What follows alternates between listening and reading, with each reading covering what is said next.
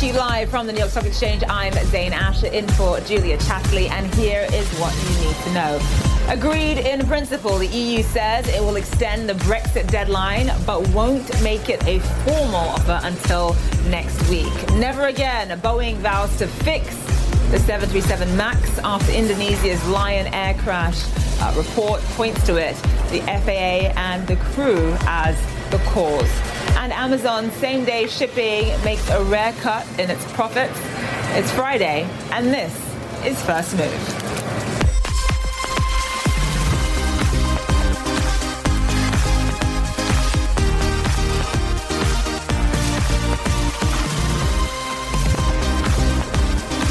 Welcome to First Move. Great to have you with us. Call it the angst over Amazon. Shares of the online retail giant are sharply lower in pre-market trading. Let's take a look here, down six and a quarter percent after its earnings miss and softer guidance as well. Uh, Jeff Bezos is about to become billions of dollars poorer. He could actually lose the crown of the world's richest uh, person. Uh, his uh, net worth is down about $7 billion or so. But Amazon's woes aren't hitting the broader market hard. Futures are on track for a flat to modestly lower open as we wrap up an intense week of earnings. Results have come in overall mixed. As of yesterday, more than 80% of companies have beaten expectations, and the S&P 500 remains only about 1% away from record highs. That said, Amazon joins the list of high-profile companies like Twitter, 3M, and Ford, whose results have actually greatly disappointed investors. Twitter shares closed down almost 21% on Thursday. Trade war uncertainty continues to be uh, a big theme as well. A speech by uh, US Vice President Mike Pence yesterday shows that even with a trade truce, the tensions between the US and China are still simmering. Pence criticized China for its record on human rights. China called the speech, quote, lies. All right, let's get right to the drivers uh, and an, another ongoing flashpoint for investors. I'm talking, of course, about Brexit, with just six days until the British Prime Minister's die in a ditch deadline to leave the EU, October 31st. Brussels says it won't decide on the length of a delay until next week. It is waiting to see the outcome of the latest standoff between Boris Johnson and the UK Parliament. This time, the deadlock is over a proposed general election on December 12. Mr. Johnson says it is the only way to solve the nightmare Brexit crisis. This is his third attempt to try to force a snap vote, and it looks far from certain that things will go his way uh, when the House of Commons votes again on Monday. All right, let's bring in uh, two of our best and brightest international diplomatic editor, Nic Robertson, and joining us live now from Downing Street. Nina dos Santos is with us from Brussels as well. Nick, I want to begin with you. So just walk us through what do you make of Boris Johnson's strategy here? He's basically saying, listen, I will give you a little bit of extra time to look over the withdrawal agreement bill as long as you give me my general election. Will his strategy work? Yeah, look, uh, the do in the die, uh, do, do or die in the ditch, that's now dead, that's clear. Um, the Prime Minister seems to have offered uh, an extension for these talks that wouldn't be acceptable to anyone in the opposition. Quite simply, it's still much shorter than what they required, and it's tacked onto that an election that they're not ready to sign up for. Uh, the leader of the opposition today has said Boris Johnson, the Prime Minister, has to absolutely take off the table the possibility of a no deal Brexit. Um, although, interestingly, uh, the leader of the opposition did seem to indicate that he would potentially go for an election even earlier than December the 12th. And the very fact that Jeremy Corbyn, leader of the Labour Party, appeared on sort of prime-time morning viewing in the UK is sort of an indication he's really sort of gearing up for an election race because that's the sort of audience you would you would target. So we do seem to be in this sort of high and growing expectation of an election, but perhaps not on the Prime Minister's terms because they're not palatable at the moment. He needs a two-third majority in Parliament. He needs the support of the Labour Party. And at the moment, that just isn't clear that he's going to get it at all. All right, by. Let me bring in Nina Dos Santos. So, Nina, just walk us through how is uh, this proposed general election by Boris Johnson on December 12th affecting the EU's thinking when it comes to uh, an extension? Well, it means that we have another one of these political games of chicken and egg, if you like. Um, just each side waiting to see which one will blink first. Essentially, the EU's position is that uh, things are so fluid in Westminster, they're waiting to see whether or not that uh, motion is tabled for a general election, and as Nick was pointing out, whether or not it would command enough of a majority to actually pass uh, before they actually sign off on this extension. Now, what we had today in the morning was a second meeting so far this week of EU ambassadors for the 27 remaining uh, member states. Apparently, that meeting was constructive, according to an EU official I was speaking to earlier today, and that there was a full agreement that there should be an extension. The only problem is, is that they can't grant one until they know how long that extension should be. Um, now, the only date that they have on the table to work with at the moment is the one that Boris Johnson's letter sent over the last weekend proposed, which is the end of January, the 31st of next year. But um, as we've been reporting over the last couple of days, France has made it very clear that it believes that the time pressure should be kept up to try and focus minds in the House of Commons. And for that reason, they haven't yet managed to come to a unanimous agreement. Any extension has to, by the way, be granted unanimously by these member states. And as such, the work will continue over the course of the weekend. Now, one piece of good news so far is that it seems as though both the European Commission and EU officials who are in these ambassadorial meetings continue to say that they're looking to try and achieve this agreement on an extension by written procedure, which means they might be able to try and avoid one of those costly and time consuming EU summits next week. Zain? All right, Nina Dos Santos, Nic Robertson, thank you both so much. All right, Amazon stock sank pre-market as the e-commerce giant admitted same-day delivering uh, is costing more than it thought. Shares fell as much as 8% after hours after Amazon earnings came in below Wall Street's expectations. The company shares uh, have pared those losses just a little bit. All right, Claire Sebastian joins us live now. So, Claire, they missed uh, estimates, and as a result, that stock is being punished by Wall Street. Just walk us through part of the issue here. They've been spending so much money on same day delivery. Yeah, Zain, in the last quarter, we got uh, really the news that Amazon is back in an investment cycle. They are really now spending uh, once again to maintain their, their market leader position, and this is yet more evidence of that. So their, their revenues accelerated a little bit. 24% was the best growth rate uh, in a year, but, but profits were down 28% year on year. So that is worrying to the street. And also the fact that guidance came down for the crucial fourth quarter. But let's take a look at that one day shipping specifically, because this is what's getting a lot of focus. Amazon promised promised earlier this year to make it standard uh, for Prime members. And this has caused a major overhaul uh, of their logistics and fulfillment sy- uh, system. Uh, so you see that shipping costs in the quarter were up 46%. They also forecast a $1.5 billion uh, penalty uh, because of those shipping costs in the fourth quarter. That is, a, again, a crucial quarter for the holiday season, and it shows those costs are rising. And really interestingly, they added a, around 100,000 new jobs uh, just in the third quarter alone, a stunning acceleration in terms uh, of hiring. And most of those, the company says, uh, are in fulfillment and transportation, to, so to support that one day shipping. But Zain, it's not just in uh, shipping that they're spending. Amazon Web Services, which is the crucial profit driver of this business, they, sh- they saw expenses go up there for sales and marketing and infrastructure. So that is also causing some concern among analysts, especially given the competition in the cloud. Um, and when you think about the holiday season, uh, the guidance for the holiday season this year, slightly underwhelming. Was that mostly because of domestic demand or international demand for Amazon?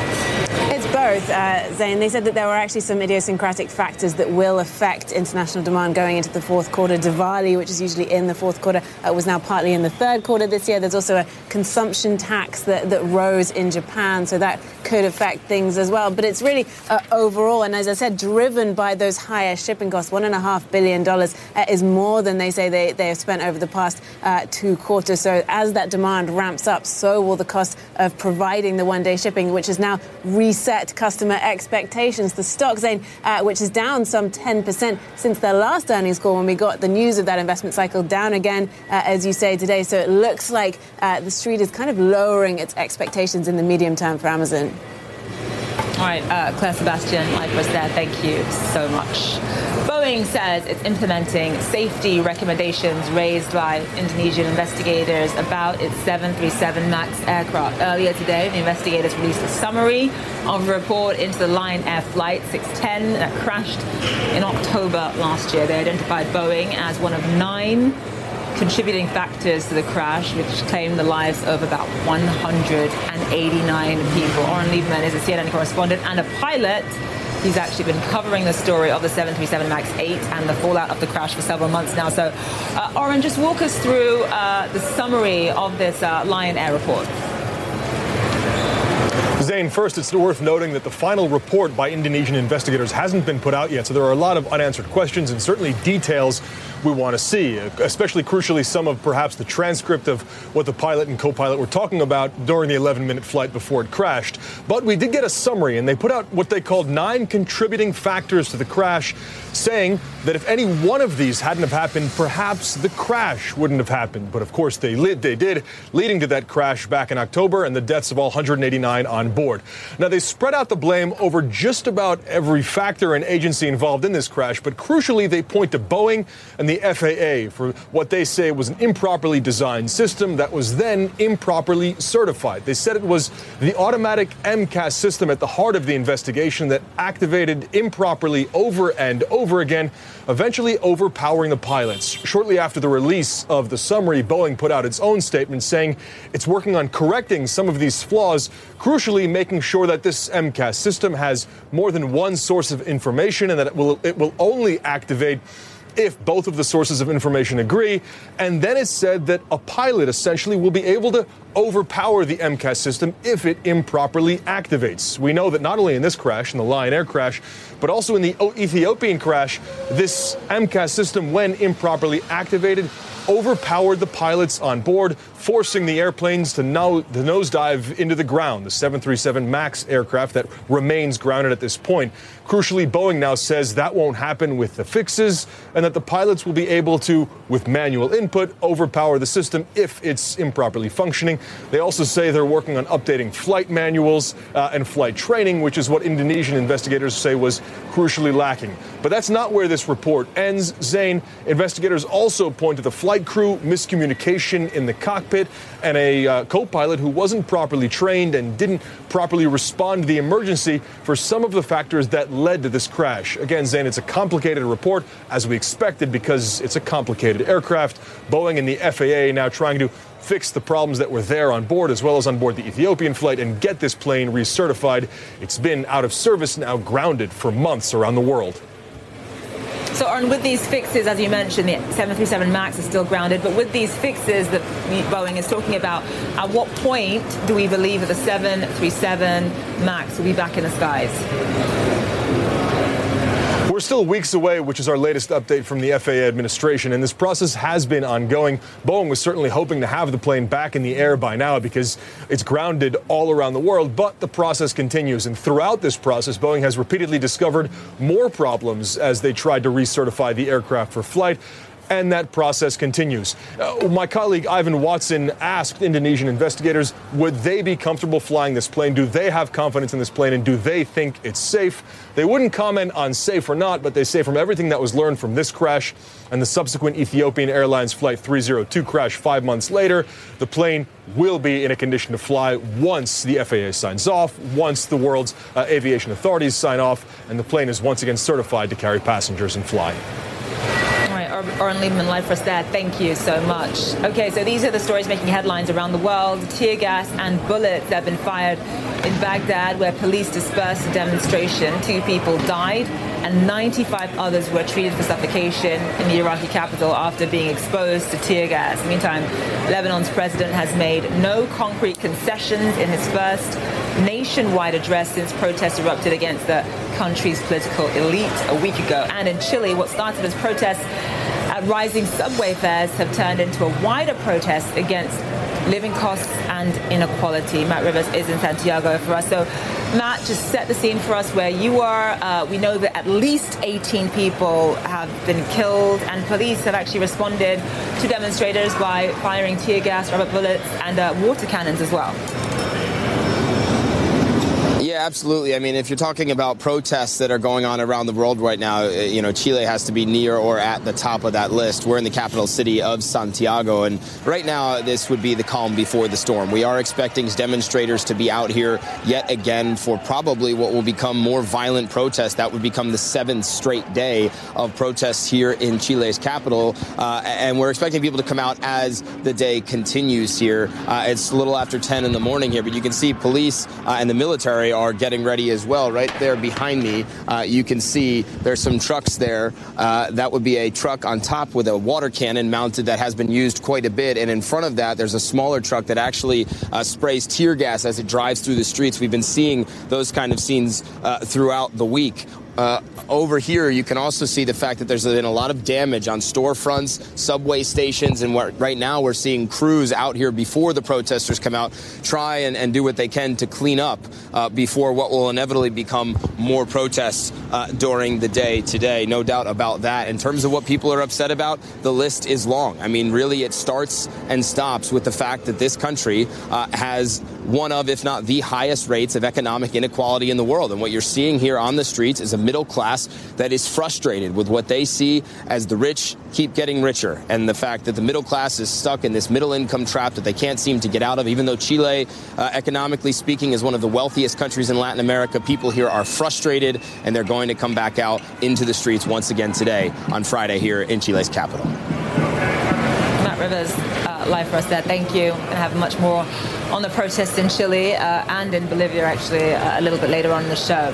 Okay, other stories that we are following. Maria Butina is due to be released from a Florida prison in the coming hours. The Russian operative who pleaded guilty to conspiracy to act as an agent of a foreign government is expected to be deported as soon as she is released. Butina spent 18 months behind bars for trying to infiltrate American political groups and promote Russian interests in the United States. And still to come here on First Move a global wave of rage as protesters from Latin America to the Middle East take to the streets. We'll look at what is sparking the unrest around the world. And search gets smarter. Google introduces AI that can make sense even of the most awkward phrases. That's next.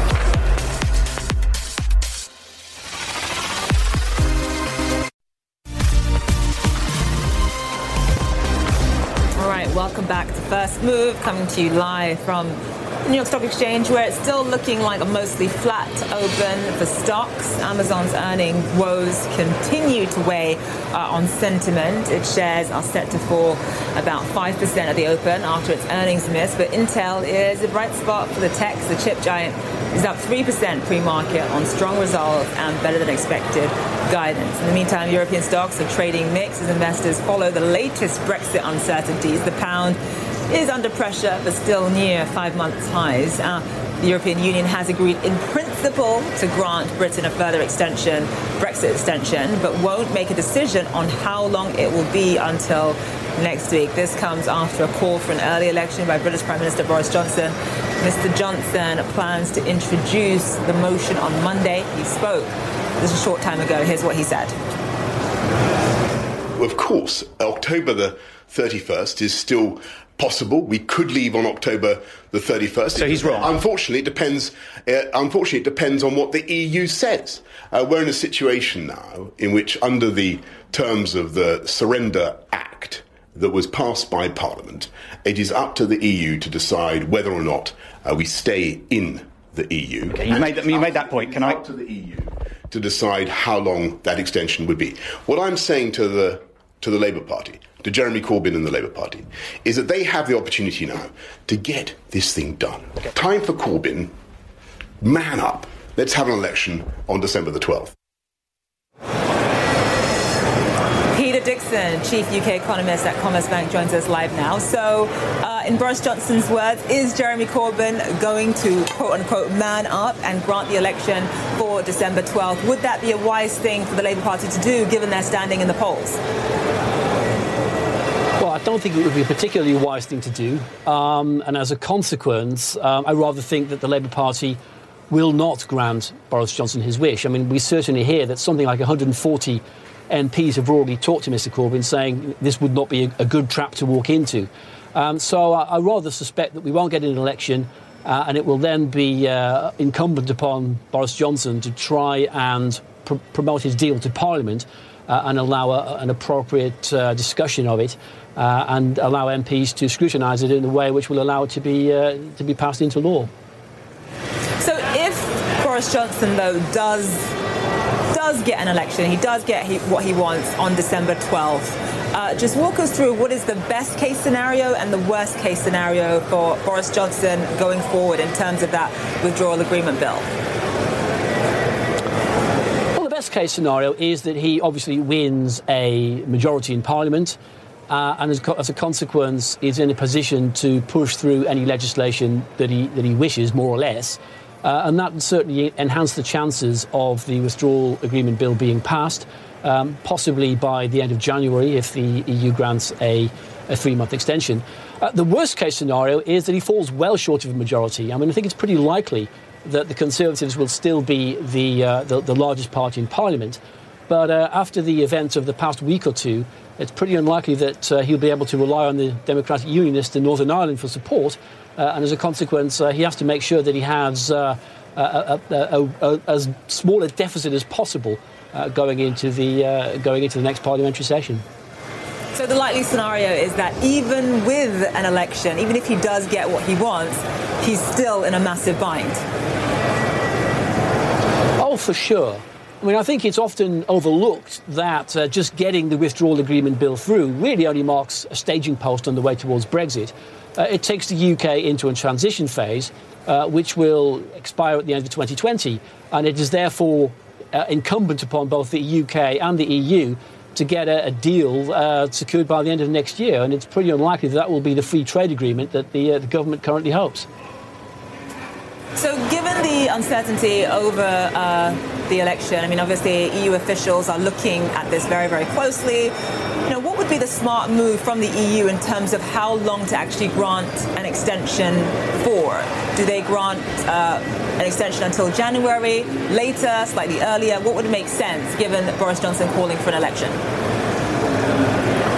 Well, I think the uh, granting an extension to January probably would be the, the optimum move. I mean, anything shorter probably just isn't going to be long enough.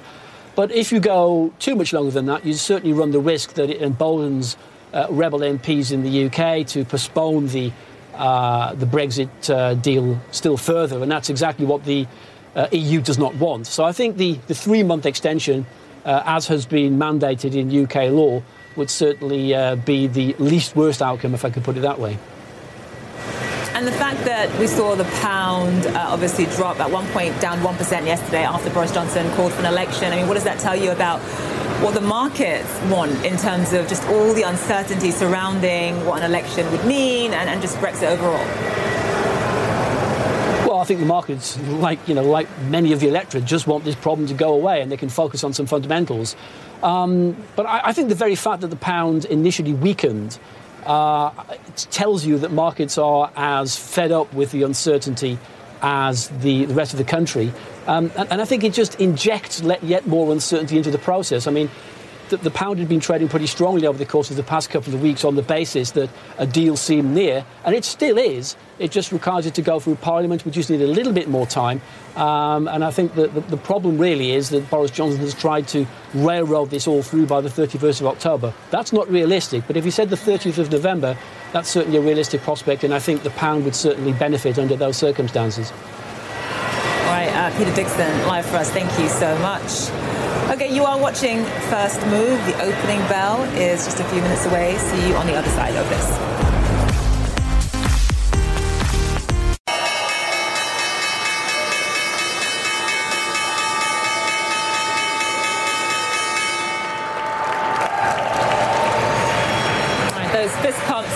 Uh, that is the final opening bell of the trading week. I'm Coming to you live from here at the New York Stock Exchange. As expected, let's take a look.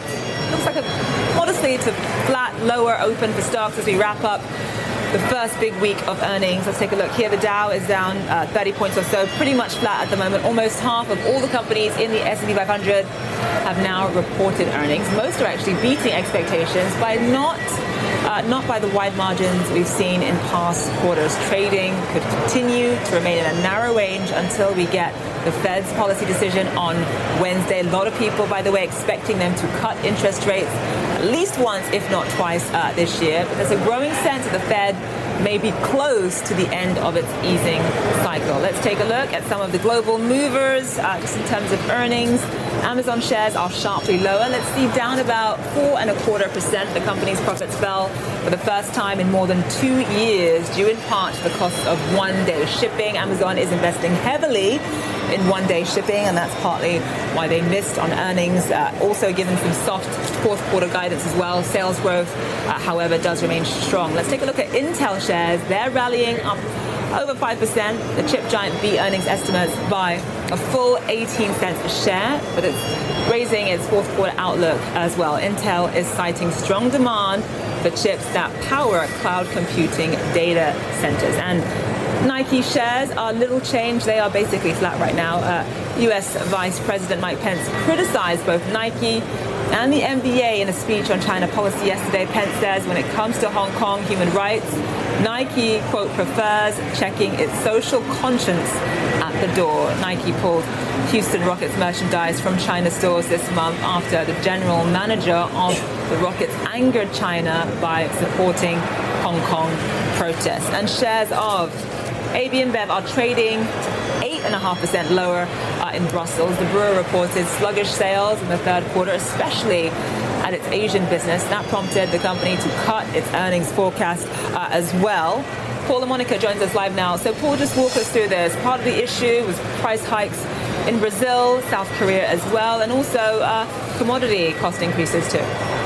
Yeah, that definitely weighed on the results. But I think the bigger story, Zain, is that you have in China, sales growth is really slowed dramatically. I think that's because of the economy in China cooling off. So that is a problem for AB InBev. But also here in the U.S., this is a company that is continuing to struggle to try and find new drinkers for its core Bud and Bud Light platform. Hard seltzer, think of White Claw. That is a major competitor now to AB InBev and other alcoholic beverage companies. That's why AB InBev is going to make a big splash, hopefully for them, in this category. They are going to be launching, uh, you know, Natty Light on the lower end, as well as Bud Light Spiked Seltzer. They have another product, Bon and Viv, and they're hoping that these new products can counter some of the slowdown in their core beer brands, even in their microbrews and craft brews that they own.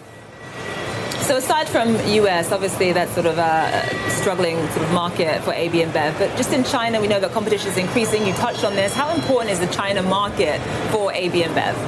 Yeah, it's extremely important, obviously, especially since uh, you also had AB InBev recently list its Asia Pacific business on the Hong Kong exchanges. Shares there are lower as well this morning for the uh, AB InBev uh, Hong Kong, uh, you know, uh, stock for that Asia unit. So clearly, China and other areas of Asia are going to continue to be a growth market, even though AB InBev sold a piece of that to try and uh, cut debt. But the good news for AB InBev is that there are many other markets around the world where sales are still growing pretty dramatically. They're doing extremely well in Mexico, Colombia, South Africa. So AB InBev, there are some bright spots, but the U.S. slowdown and China, obviously the two biggest economies in the world, that's going to be a problem no matter how many other emerging markets are doing well. Paul LaMonica, thank you. White House has been adamant that phase one of a trade deal with China is secure and that is a significant step towards a wider deal. But the message from Beijing seems less optimistic. Richard Quest spoke with Peter Navarro, the top White House trade advisor, and asked him why. The best thing for investors in particular to do is not pay attention to the press releases of either side, right? It's all happening. The Lighthizer rule is all negotiations happen behind closed doors. So we have firm commitments from them that we will have a phase one deal. They were good faith negotiations. They've left us at the altar before.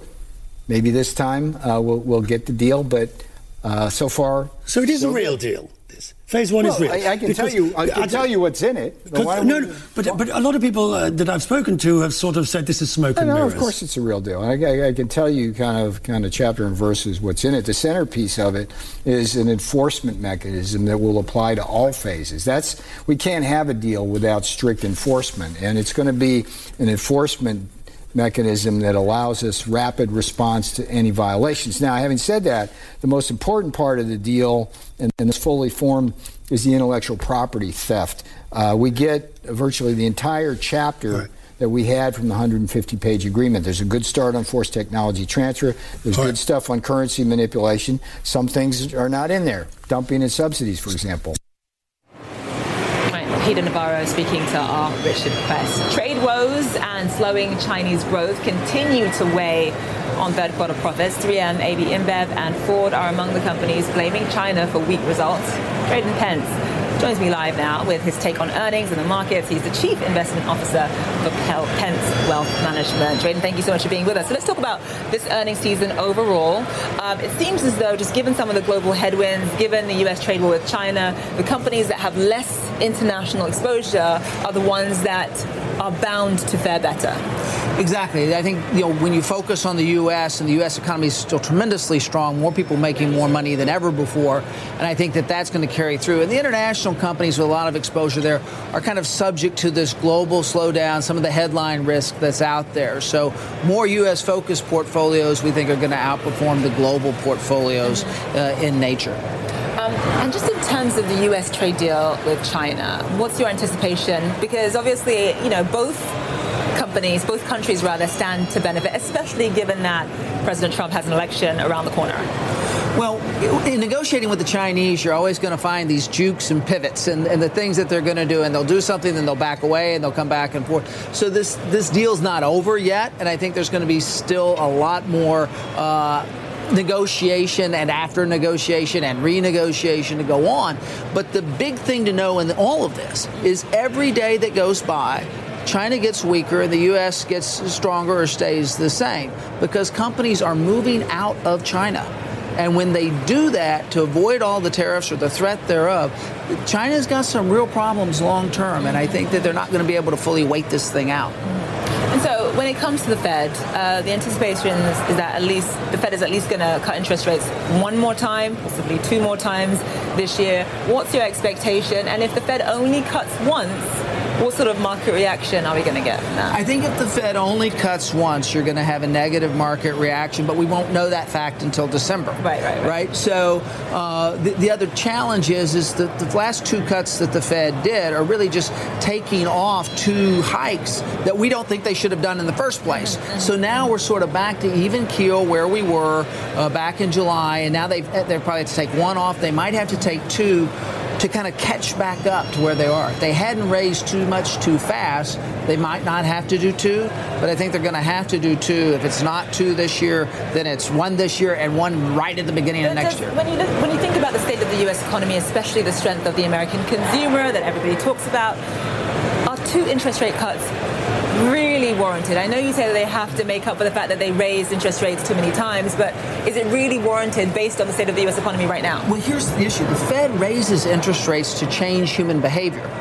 And human behavior has changed. I mean, young, you know, 45% of the population is under the age of 44. They don't know an interest rate. So when you get housing rates above 4%, demand really falls back off. You know, used to we would think 6% was an acceptable interest rate. No longer. So behavior has changed dramatically. And so the Fed, those moments where, where people really change their behavior around interest rates, happens at a much lower rate than in the last 50 years. And I think we have to adjust to that. And that means the Fed's got to adjust how they think about it. So we're going to end it lower for longer. Uh, let's talk about Boeing. You're bullish on Boeing. You own Boeing. Um, you know, for Boeing at this point, we've got that uh, the summary of the report for the Lion Air crash. For Boeing at this point, it seems as though things are really going to turn around when the FAA is able to recertify the 737 MAX. But they've been boosted by their defense business. Right? And, and, and so that is what is, I mean, we got their earnings. It wasn't as bad as people had been Sure. anticipating, partly because of defense. Well, I think people, Boeing's got a 50 year history of solving big problems. The 737 will eventually fly again. You've got a very long backlog of orders that people are, are not going to do. So all of that's kind of, a, it's just the question is not if, but when does the 737 fly again? But people forget also the major defense components of Boeing. And the U.S. is spending more on defense, but also the NATO treaty and forcing everybody to increase their spending to 2%. There's a lot of additional foreign countries needing to spend. They got another $780 billion they're going to spend over the next five years, probably. And a lot of that's going to be spent with U.S. defense contractors. And Boeing is a big one, and they're going to benefit from that because the same treaty that says they've got to spend 2% also says it has to be interoperable with U.S. products. So I think that there's an underpinning that people are underestimating on Boeing, and we think that it's still a very good, positive, long-term story. All right, uh, President Pence, thank you so much. Appreciate it. Thank you it. very much. Um, okay, so after the break, anger and frustration boil over in flashpoints uh, across Latin America and the Middle East, with politicians and the economy in the crosshairs. We'll take a deeper dive after the break.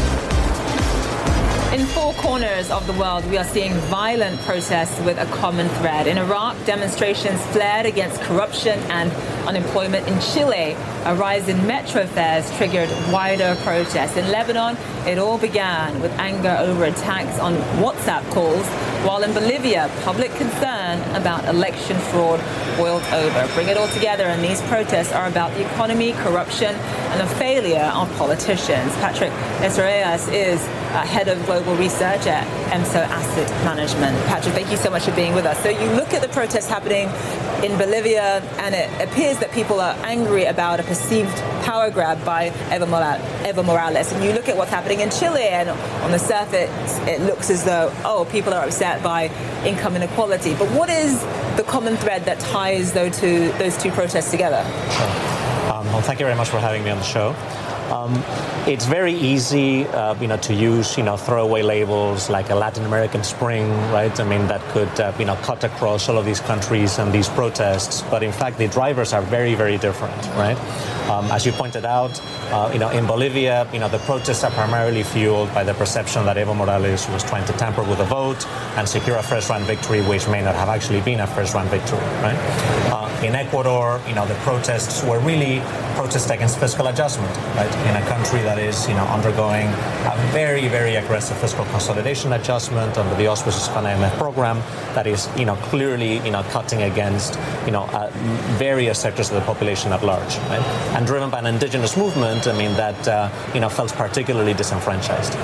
Chile is a, a different kettle of fish, right? Uh, Chile is an example of economic modernization theory. Uh, people's incomes have gone up, right? poverty lines have declined, people's expectations are going up. So now, you know, people are no longer asking for, you know, a home, you know, or higher basic incomes. They're asking for, you know, better education, better public services, better transportation, right?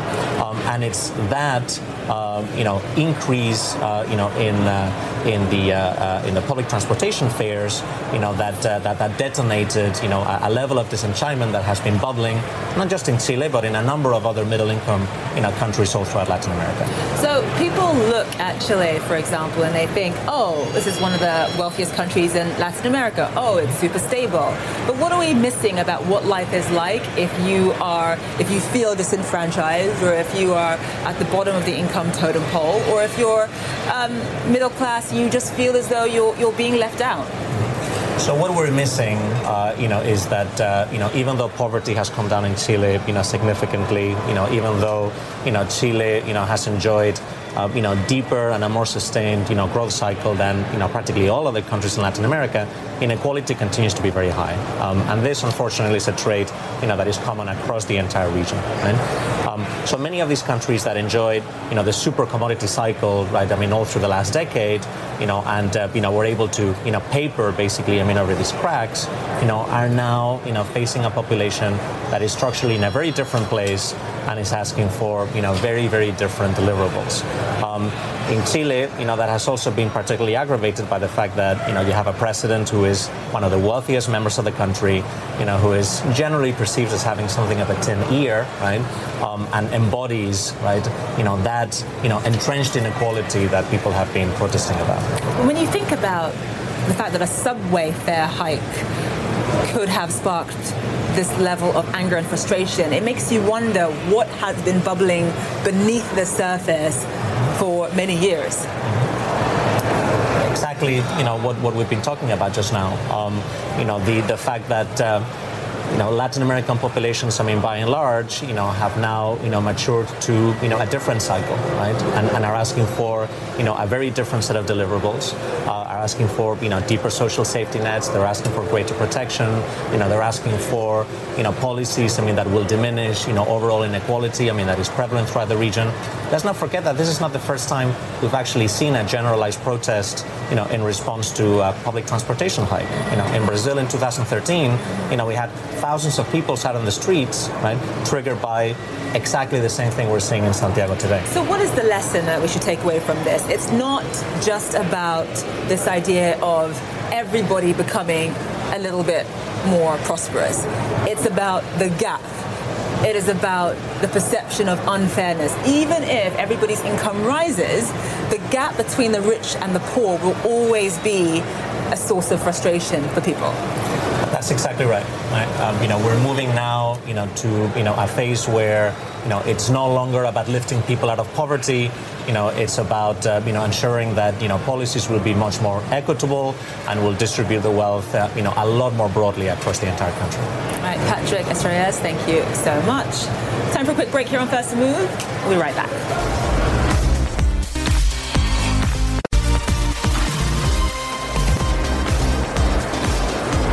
Welcome back. Here's today's boardroom brief. The social media giant Facebook says it will add a new section to the app dedicated to news. Facebook News tab will have curated content from various publications, but only some will be paid for their content. Who will be paid remains unclear, making local newsrooms worried about being left behind. And Nearly 50,000 General Motors employees in the US are voting on a tentative deal that could end their five week strike. The results are expected to be announced in a few hours. The early reports are mixed. It is the longest strike in a decade and is estimated to have cost GM billions of dollars. And Google Search is getting smarter. A new AI tool will help answer even the most casually phrased questions. It's the biggest upgrade to Google's algorithm in five years. Hadas Gold joins us live now. So, um, Hadas, the system is called BERT. Just walk us through how exactly it works and how it will change uh, the way Google Search actually functions. Yes, Zain, BERT stands for Bidirectional Encoder Representations from Transformers, which is pretty much a fancy way to say that Google search is getting smarter in terms of how we actually talk and how we actually search. It's uh, the easiest way to explain this is to show you an example. So let's say you search, can you get medicine for someone at a pharmacy? Now, you and I understand that what you're trying to find out is whether you could pick up medicine for somebody else at the pharmacy. But before, Google would show you results about getting your own prescriptions from the pharmacy. Now it will start to show you the correct answer. Another example parking on a hill with no curb. Before, the system would consider the word curb more important than the word no. So, pretty much what the system is now doing is taking the cues of the order in which the words appear in the sentence, which is how you and I understand language in a day to day basis. So, now what they're saying is that the results in your Google searches are going to be a little bit more accurate. I'm sure we've all searched for things in our random search languages we all use, and the results aren't quite there. Google is saying that this is going to improve the type of results we get. It's all about artificial intelligence recognizing the order in which our natural language is used. Now, they say that these uh, results will only affect about one in 10 searches, but if you think about the billions of searches that are done every day on Google, that's going to mean hundreds of millions of searches are going to be what Google says are improved. Now, you're not going to be able to tell which of your searches uses BERT and which don't. You're not going to be able to revert back to a pre-BERT search. But Google says this is a very significant change. As he said, it's the biggest change for their search in the last five years. Uh, and unfortunately, though, so far it's only going to be available in English in the United States. But I should expect that this will be rolled out eventually across all different languages. Of course, different languages they set up their sentences differently. Words have different meanings. But this is all showing the power of artificial intelligence and how they're teaching their system to learn our natural languages. Because every day they say there are mi- millions of new searches in Google, and every time you put in a new search that Google hasn't seen before, they say this system is learning more and more about how languages put together in order, they say, to give us more accurate results for what we're actually looking for, Zain. Yeah, the biggest update to uh, Google's algorithm, as you mentioned, in five years. This is big. Obviously, a lot of companies live and die by where they are in a, Google search engine. So this is massively important. A lot of people are watching this very, very closely. Hadas Gold, thank you so much. And that is it for the show. Thank you so much for watching First Move. I am Zain Asher. Stay with CNN. We've Connect the World starting right after this short break. Enjoy your weekend.